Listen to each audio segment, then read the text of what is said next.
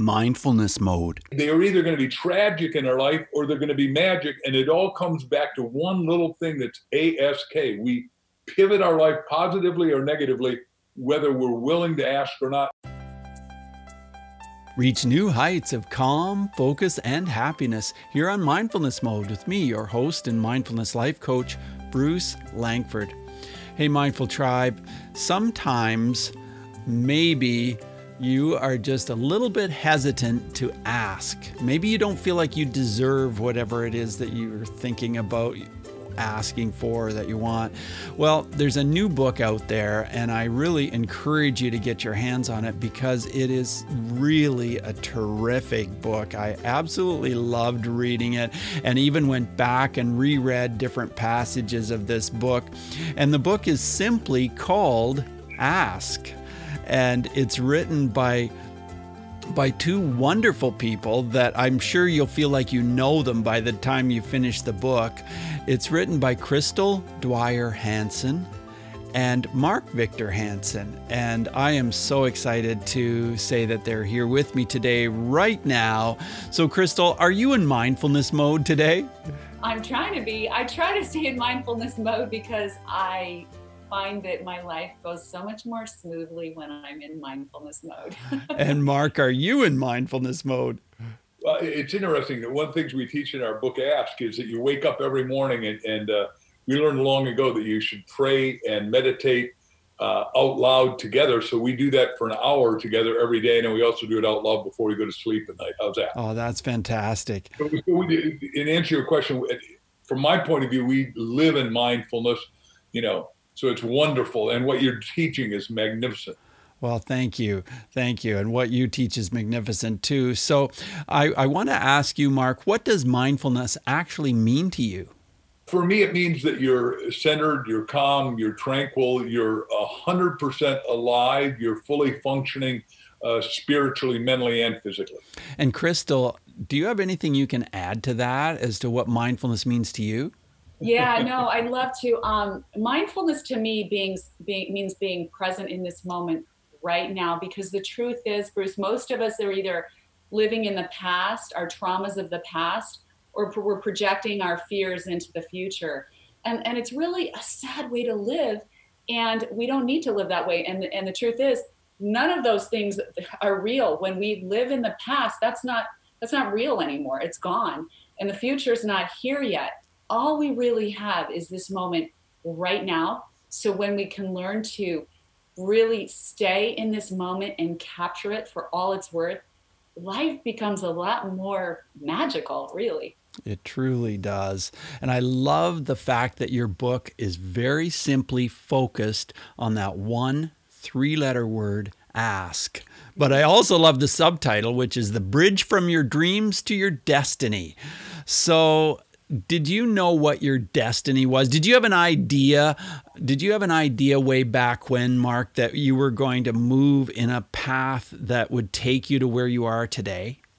I think it's an ever unfolding evolution of asking. And, and what happened is when I went bankrupt, I asked myself, oh my God, is this the end for me? Because I was ready to slash my wrists. And then I, I, you know, we're teaching in the book that you ask yourself, ask others, and ask God. And I said, wow, if I could do anything, what do I want to do? I want to talk to people that care about things that matter that would make a life transforming difference. And I started asking how to do it. I asked my roommates, they said, there's a guy out a little older than you doing it. I asked Chip Collins, how do you do this? Because he wowed 500 people, did that. And then all of a sudden I, I said, well, people kept saying, do you have that in a book? They asked me, can I buy it in a book? And I didn't have it. So I asked myself, how do I do a book? I did a book called Stand Up, Speak Out, and Win I tripled my income in one year by selling it in little bitty audiences, six people, 20 people at a time. I sold 20,000 copies, self published. I said, This isn't a New York Times bestseller. It's not a national bestseller, but it's my bestseller. And I want to autograph it to you. And I made $200,000. I thought I'd died and gone to heaven. I thought I was really important. I'll just tell you. But did I visualize it? I'd be world's best selling nonfiction author, get all the Guinness Book of Records, 59 times number one now that's sort of a progressive, wonderful asking on unfoldment, which is why we're asking everybody to get on this ask journey because it'll transform your life. Yes, and you really get that message clearly across as the reader, and in this case, me. As I was reading the book, it really felt like, yes, I believe this. I really feel this in my bones that I can actually achieve this. So, Crystal, you've included these amazing ask gold nuggets in the book, which are really like take action. Have you always been a take action kind of person? I think I have. I, you know, when I don't like the way things are going, I want to figure out what's wrong. And I think I've always, um, without knowing it, been an asker. Even back, you know, when I was at my worst times in my life, I like to figure out what is it, what's not working, what what do I need to change, and then take action from those answers that are delivered. Because we can't ask a question, Bruce, without getting getting an answer. You know you start you just keep asking and asking. Suddenly you get a solution pops in your head. You ask more questions. Suddenly you, you have an illumination that you didn't have before. Or you keep asking more questions and a plan starts to form and you go oh yeah that's what i could do. Or you get an idea like i need to call that person. But you have to take action. That's the thing. And we have a, a section in the book called how to, how to prepare to be a good asker. And first of all, you have to believe that those questions, those answers are waiting out there for you and that you deserve. You have to believe that you deserve them. And then the second part is taking action, right? The second step of preparing to be a good asker, because you can't just ask these questions and then sit around on the couch and wait for your life to change.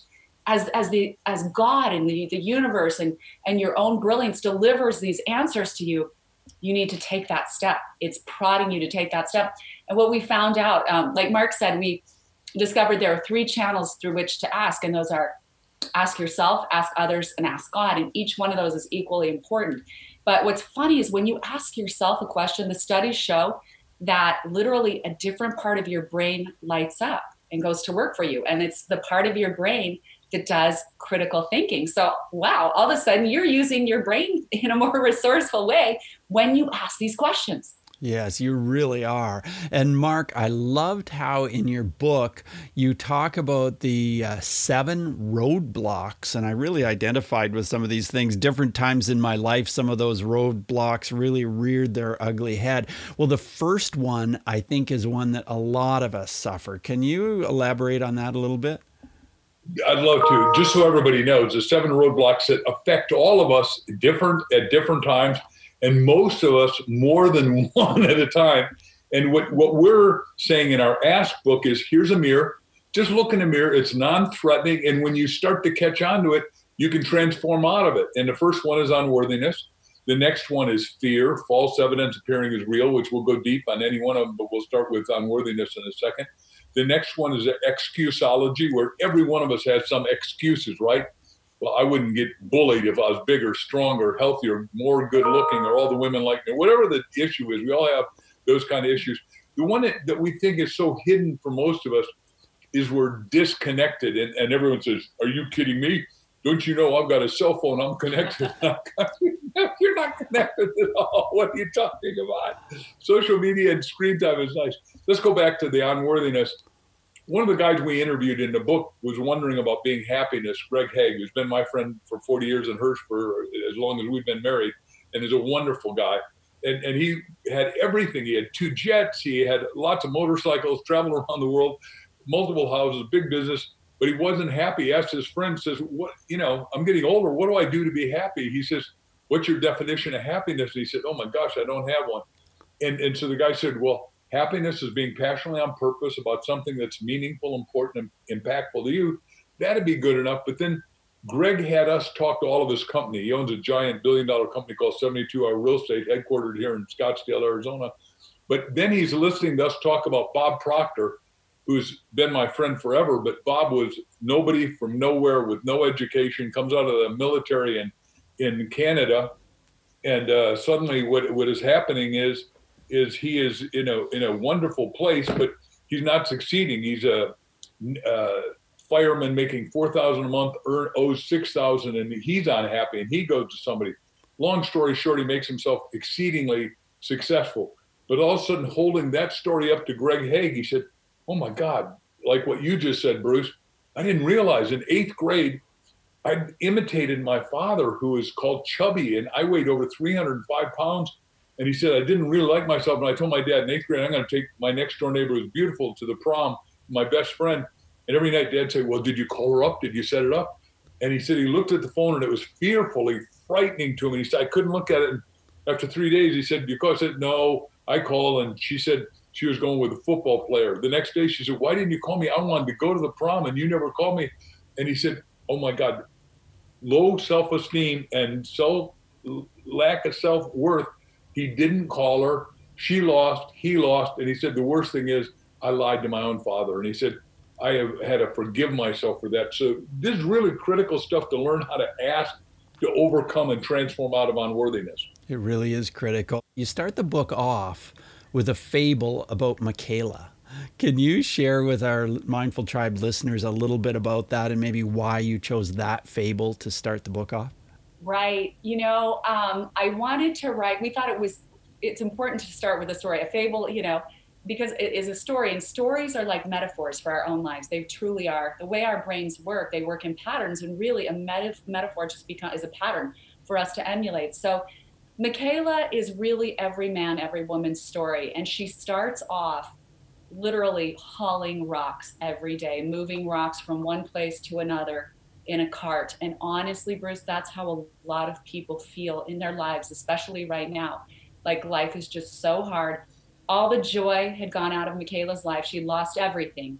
She lost her mother, father, and then her house was taken away by the bill collectors because they owed so much money from her mother's illness. And when she has nothing else to lose, she falls into a troubled sleep and she goes into a dream. And this being appears and takes her on this journey and shows her this beautiful, sparkling bridge and gives her this message that changes her life. And that is Michaela, all you need to do is start asking and never stop asking. And so the story unfolds from there, and Michaela can't get this out of her mind. And she's suddenly transformed just by that message, and she starts to come alive. She starts to wonder. She starts to ask herself about the people around her. Who are they? What do they do? What makes them what makes them tick? And and all of a sudden she starts asking more questions. And it's such a, an, a a beautiful unfoldment of her life. And from the beginning of the story to the end, her life completely transforms into this. She discovers all of her gifts, she discovers love, and she discovers purpose.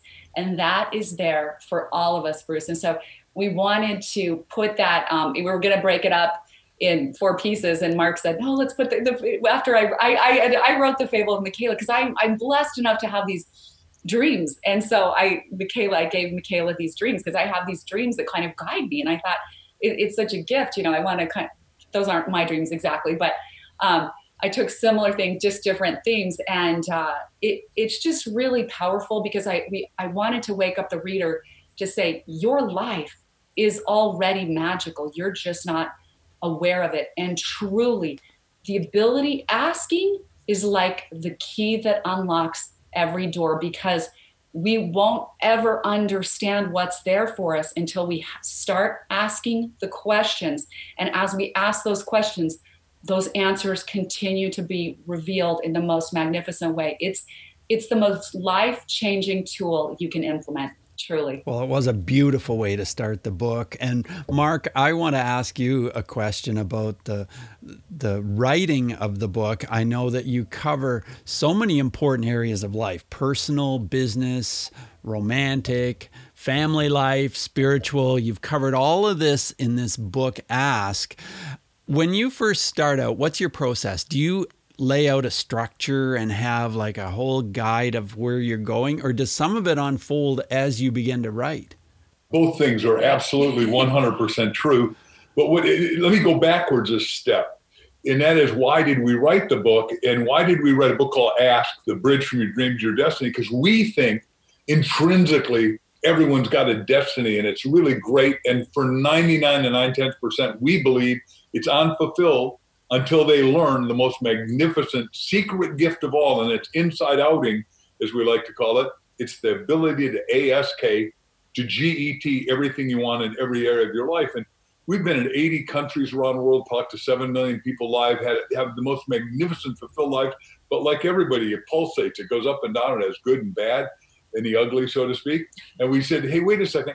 When we're in these traumatic times, wherever, however, what did we do? One thing always has always been the same. We asked our way out of it. And then so we said, well, let's write to that. And we'd never written a book together. We'd written, both of us written a lot, but never together. And we had this magical journey. Then we did our full homework and did all the Harvard and Stanford and Cambridge studies, all of which came out the same thing. Everybody is basically afraid, scared, intimidated, low self esteem, whatever it is, to ask. I mean, we can go 12 terms to that. But then we said, well, why don't we do one other thing? We know all the people that are really successful. Why don't we ask? And what we discovered is 26 out of 26 people that had fulfilled life journeys that you just read about. And I'm so thankful. And you can pick any one of them and we can talk to it because they're all personal friends, all mastered asking. Like one little lady that had lost $3 billion in one company and made 2 billion in another is Rita Davenport. And Rita says, everybody's got to get their ask together. That's funny. She's one of the funniest people ever. She's I'm so glad funny. you saw the humor. a little dangerous humor, but she's wonderful. That is really that is great, Crystal. I want you to clear something up for me once and for all. And sure. I know that Mark just said, you know, everybody has a struggle with asking, but in my circle of friends and in my life, it seems there's this belief that women will ask for directions, and a lot of times men will not ask for directions. Is there any truth to this? Is there any evidence that women are better at asking than men are?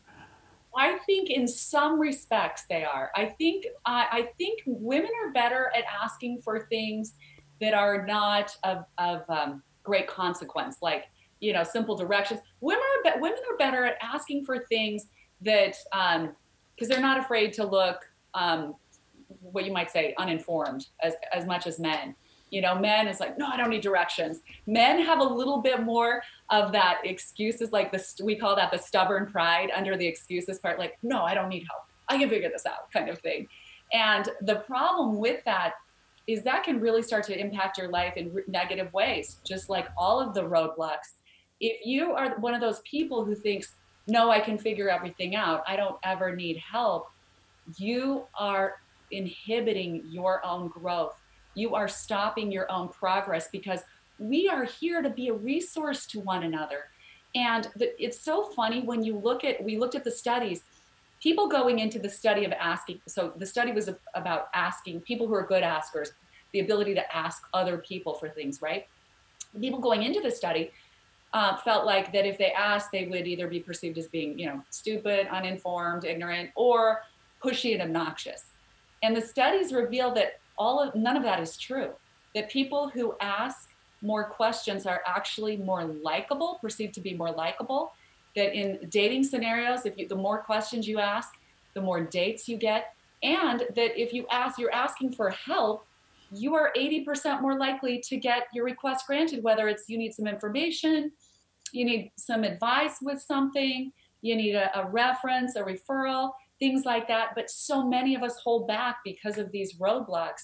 And you know who you are if I'm talking to you. One of the roadblocks is is naivete. And that's an important one. And I tell this story of, you know, when our children were very little, we we had this beautiful Filipina woman um, working for us, and she'd come every day and make these wonderful dishes from her homeland. Homeland. She showed up one morning with this fruit, cut it up, put it on a plate, handed it to me. Was this juicy orange fruit, and I tasted it. I said, Melda, what is this fruit? This is the best fruit I've ever tasted. And she goes, It's a mango. And I was like, a mango? Why have I never tasted a mango before? I've been all over Europe. I've traveled so much throughout my life. How did I miss mangoes? And I was like, Did you, where'd you get them? I'm thinking she imported them from the Philippines. And she goes, At the grocery store. and I was like, What? You can get these at the grocery store? How naive am I? Like, what, how did I miss that? I'm missing the best fruit in the world. What else am I missing? Right? Because I'm naive. What, what people am I just walking past every day because I'm just naive about what they might hold? That might be the best, you know, uh, friendship I've ever had, you know, the best business connection. What opportunities, opportunities am I passing by every day? Because I'm naive that those opportunities are there for me. So, what that comes back to, I think, Bruce, is that beautiful curiosity that we're all born with as children.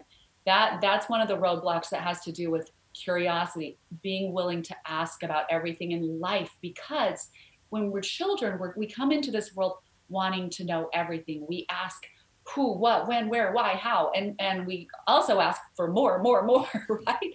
But then at some point we get shut down. That gets crushed out of us, whether it's parenting, schools, jobs, military, you know, just basic life rejection. We start to, you know, become embarrassed to ask for things, uh, want to wonder about things because we look stupid. We we're ashamed to ask for more of life.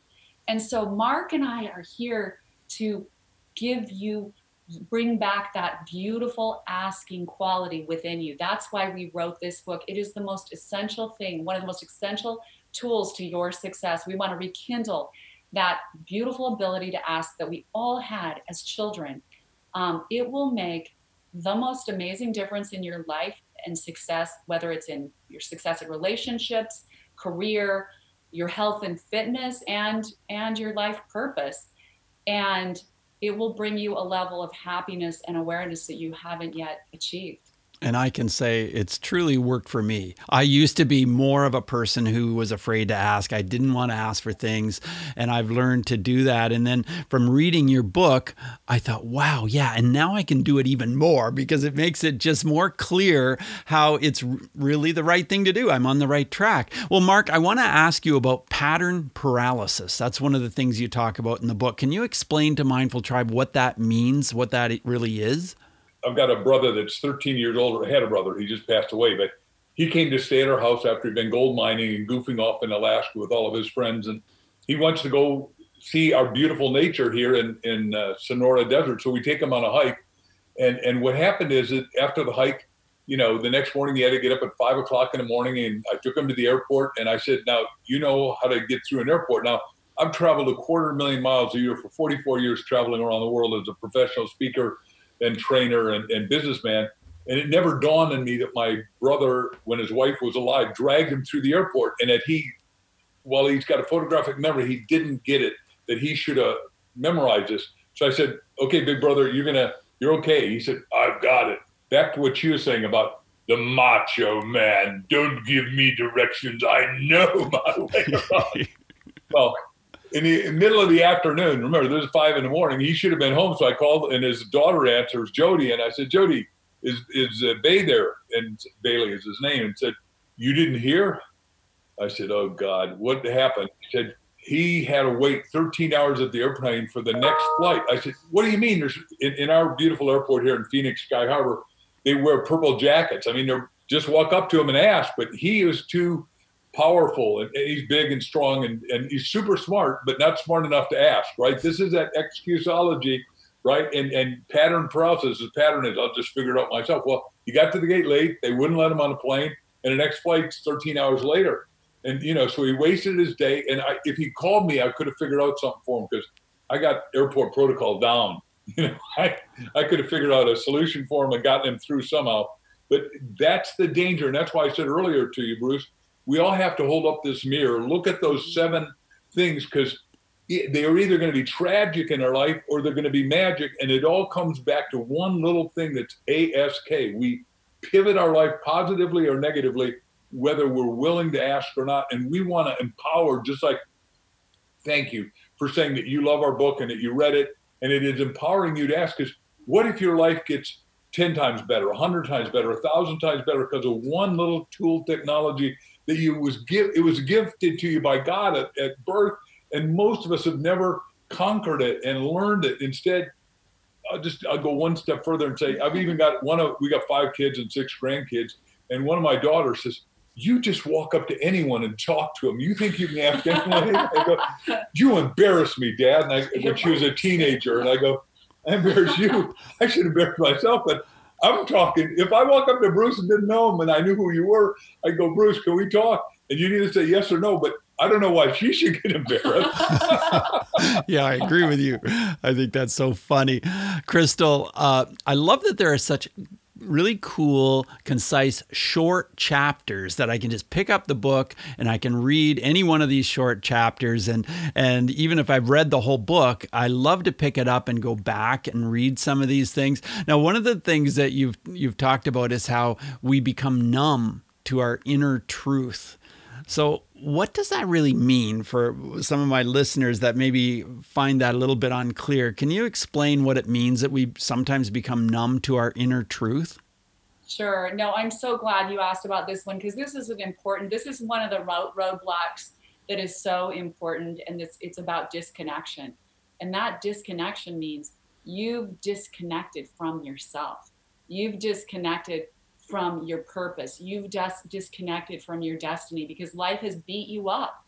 And life does beat us up. It will and it will always beat us up, guys. I'm not I'm not saying it, this is this is life is like a big education. You know, we're here, we're going to have trials and travails, but we're all going to have also going to have a lot of triumphs if we understand the tools that help us and stay connected to ourselves, stay connected to our destiny, stay connected to our life purpose.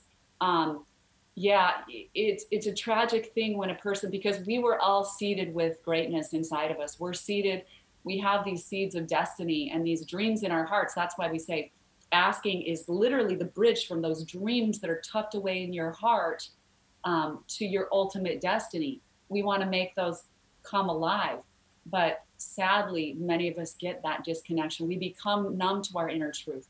So we need to start asking again what is it that makes me feel alive? In a perfect world, you know, if I had the success, if I had the love that I wanted in my life, what does that look like? We have to start asking ourselves the first part of this journey, of the asking journey, ask yourself, ask others, ask God. We say start with asking yourself those questions because we need to connect back to ourselves. We need to come alive to our inner truth and stop numbing ourselves. Stop, stop uh, letting those disappointments of life make us numb to all that we were meant to be. And, and we say in the ask yourself part, there are three critical phases of asking. I like to say it's like the first phase is, you know, where am I right now? Because we can't figure out where to go unless we know where we are, right? So where am I? Like, what do I like about my life? What's not working? What's causing me great pain? What's, you know, how, how long have I been doing what I don't want to do? You know, is there something different for me? And then the second phase, so so where am I now? Second phase is where do I want to be? You know, this helps you release the numbness, start to come alive again. Where do I want to be? We have to ask ourselves that question.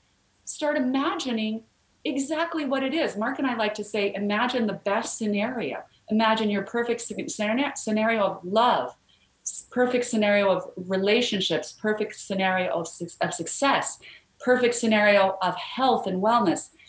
And then see that picture in your mind and say, what am I doing every day? What am I, who am I talking to every day? What activities are important to me every day in this scenario of my perfect success?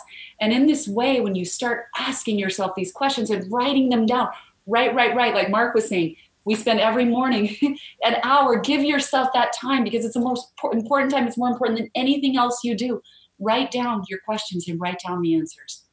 And then the final phase of that, once you say, Where do I want to be? It's like, What specific actions am I going to take to get there?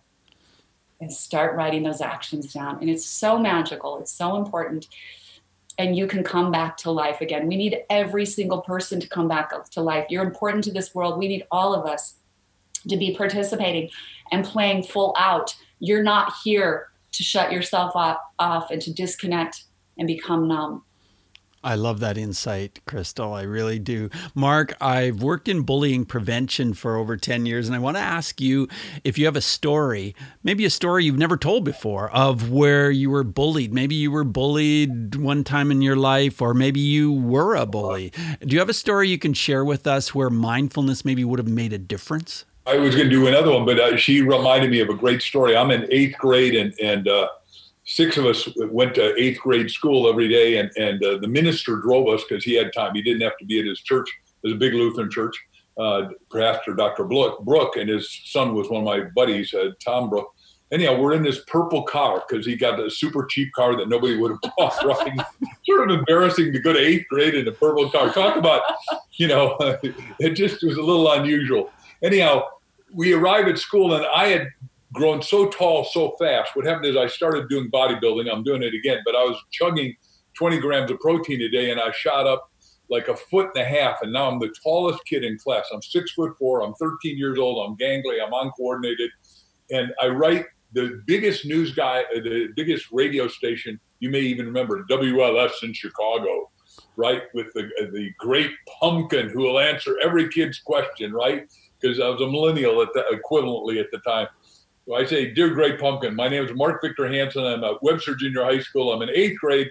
I'm six foot four and too tall for my class. Well, sure enough, we're in the car with six kids. what do I do? And what do I do? Because I'm six foot four, too tall, and I'm uncoordinated. And sure enough, it comes over the radio. The great pumpkin says everything, and he says, "I'm going to tell you what to do today, Mark. Uh, cut off your head and carry it to school in a paper bag." oh man! Every kid, where's your bag, Mark? Where's your bag? Talk about sad. peak on embarrassment. Even the, you know, we change classes every. I'm going to say 40 minutes. I don't know how long it was. Seven classes during a day, from eight o'clock in the morning on, and everybody knew this story, and it was like, oh man. Now I understand it because I'm in the business of, of promote, promote, promote. Good news or bad news, promote it. You know, and, and I don't mind promoting it. I got tears in my eyes still because I remember the pain of that, and it, you know, it's sort of verbal bill, billing rather than punchy billing, bullying, but it's the same bullying. That is a really funny story. Just uh, carry your head in a paper bag and you'll be fine. That's sad. He thought the guy was going to solve the problem for him, but just the, He vul- created the vulnerability. yeah, you made it worse. the vulnerability of a 13 year old, you know, thinking that someone's going to give him the answer. And then, yeah. Yeah, yeah, for sure.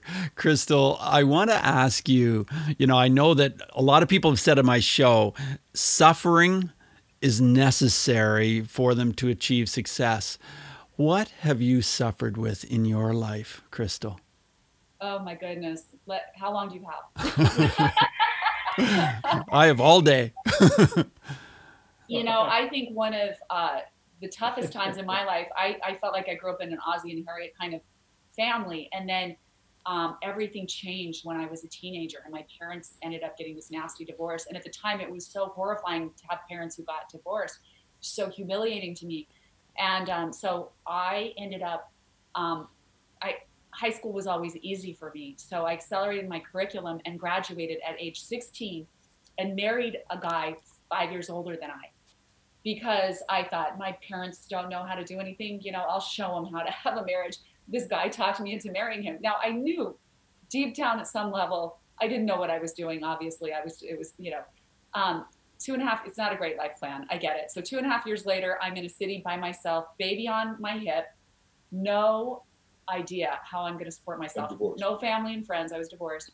Um, that didn't work out. And I did the thing I, the only thing I could think of was to apply, apply for food stamps get to, to get diapers and food for my baby and I. So I went to the grocery store that first time, stand, and I remember standing in line, getting ready to turn those food stamps over for my groceries. And all of a sudden, I had this epiphany. And it's like I was looking at myself outside of myself, and this like light was shining on me. And the first question, a question dropped into my head, and it was, "How did I get here?" Mm-hmm. And this followed by a second question, which was, "Are you doing everything you can to get out of this situation, or are you taking the easy way out?" And it's like my moment of truth. I knew. I, it's like busted. I knew the answer was I was taking the easy way out. And in that second, I did this pivot inside my mind and heart where when I just that fast as I turned those food stamps over to the cashier, I was saying with so much conviction in my own mind, not to her, but I said, This will not be my future. And I didn't even finish the food stamps. I think I threw them away. I went home and I thought, okay, I don't have any answers, but I have questions. That's what I have. We all have questions, right? Even when we don't have answers, we always have lots of questions. That's the beauty of asking. That's how we're going to get out of it. So I started asking myself, how can I make money tomorrow? What can I do that I can get paid for? I'd been hearing about temporary service agencies on the radio and I like Kelly services. So I called said, How do I get signed up to be a Kelly a Kelly girl. so they told me to fill out the paperwork, say what I'm good at. I'd worked at my dad's law office, you know, growing up, so that was helpful. And I'd worked in uh, stores like uh, retail stores from a young age.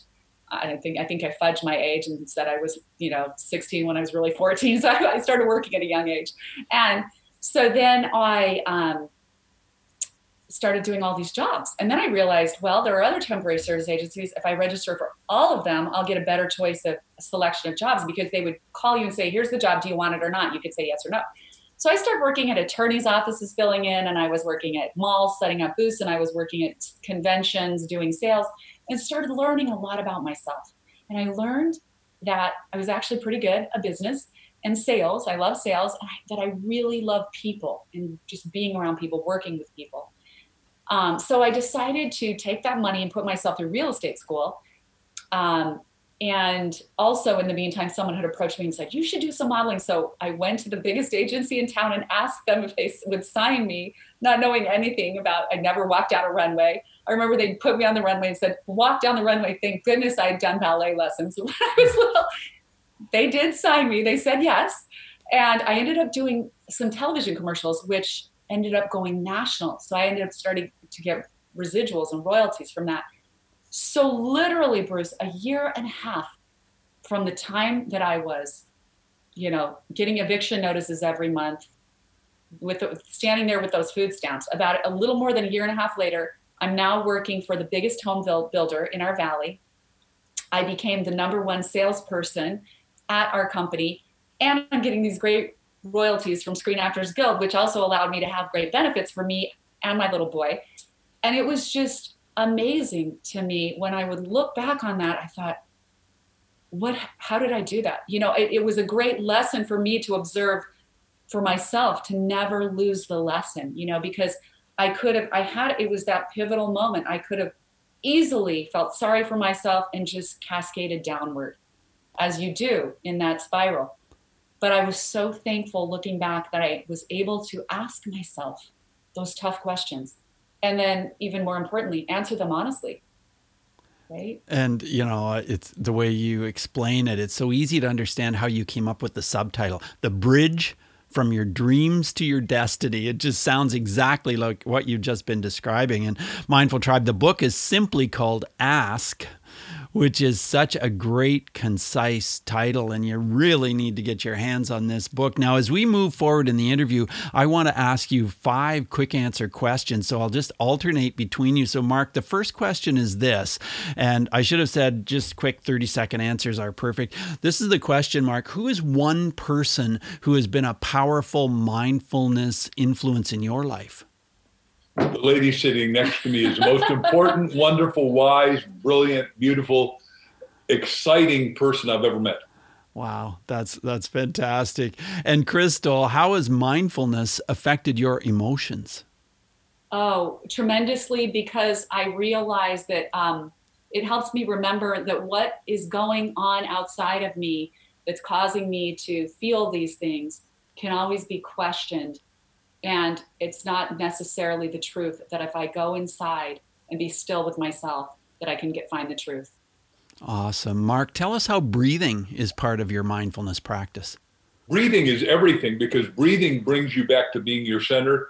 You know, and, and um, I even wrote a forward to a book called Three Breaths by my um, Aikido master and teacher, Tom Crum. And, and three breaths are what you got to take before you go into meditation, I believe and then on the way out it relaxes you it centers you and, and once you do it in, in, present time availability like you teach on the videos we watch you bring yourself into into here's where you bring yourself. You bring yourself i've never said this before but i think you you can agree or disagree but i think you get in touch with your soul the essence of who you are the god in you. That's what i believe. Ah uh, and uh, Crystal, if you could recommend a book related to mindfulness other than this awesome book called Ask, what book would come to mind? There are so many good ones, but I love this book, and a lot of people aren't aware of it. It's one of my all time favorite books. It's by a woman named Candace Pert, who was um, actually nominated for a Nobel Prize for her work in science, but it's called The Mole- Molecules of Emotion. And it really gives the scientific explanation of how what we feel and what we believe literally manifests in our entire body um, as molecules of emotion. It, it, it literally creates physical changes in our body. It's a fascinating read. I love this woman. She's deceased now, but yeah, I love that book. And I'll put all of this into our show notes at mindfulnessmode.com. Mark, can you share an app which can help with mindfulness? Yeah, here's what we want to do. We've created askthebookclub.com and we want everyone to go out and get our book at Amazon because that's pretty much the only place you can get them anywhere. And that literally works around the world now. I mean, we sell books in Vietnam this minute, in Australia and Africa. It's sort of amazing to me. And not only that, we want to go buy. If you know somebody that's depressed, despondent, disconsolate, or suicidal, I beg you to get 10 books and give them away because books, it transformed my life and kept me alive when I went bankrupt. So I'm real clear what it did for me, and I know what it'll do for others. And our life is here to help people transform from good to phenomenally good and hit their destiny so, and then we're doing this book club for free. AskTheBookClub.com after you get it, join it, and we're going to try and do everything we can to help everyone transform and become what we call masters of asking. Wow, masters of asking. That's great. I just love that. You know, it's been so terrific to interview both of you on the show today and to just talk about the importance of being willing to ask. And like I said, I enjoyed the book immensely. Crystal, do you have any final words as we uh, kind of wrap up our interview today? I just want to remind the listeners that there literally is no mechanism in available to any of us that has the ability to reveal what is hidden, like asking. So please take this asking journey and start to reveal to yourself those things that will lead you to your greatest destiny. Thank you so much for that. Crystal, Mark, thanks again for being on the show today. Thank you, Bruce, Thank for you, having Bruce. us. It was wonderful. You're great. Thanks so much. Bye now. Thanks so much for joining us today on Mindfulness Mode. If you've enjoyed this podcast, you could help us out by subscribing to Mindfulness Mode wherever you listen, whether it's on iTunes or Stitcher, Google Play, Spotify. So many places you can hear Mindfulness Mode. Hey, Mindful Tribe, I've taken the top 12 books that are mentioned on the Mindfulness Mode podcast. And I've put information about those books together into an ebook, and I'm making that available for you for free. Just go to mindfulnessmode.com slash top 12 books. That's a free gift for you, Mindful Tribe. So take what we've learned today to reach new heights of calm, focus, and happiness. Stay in the mode.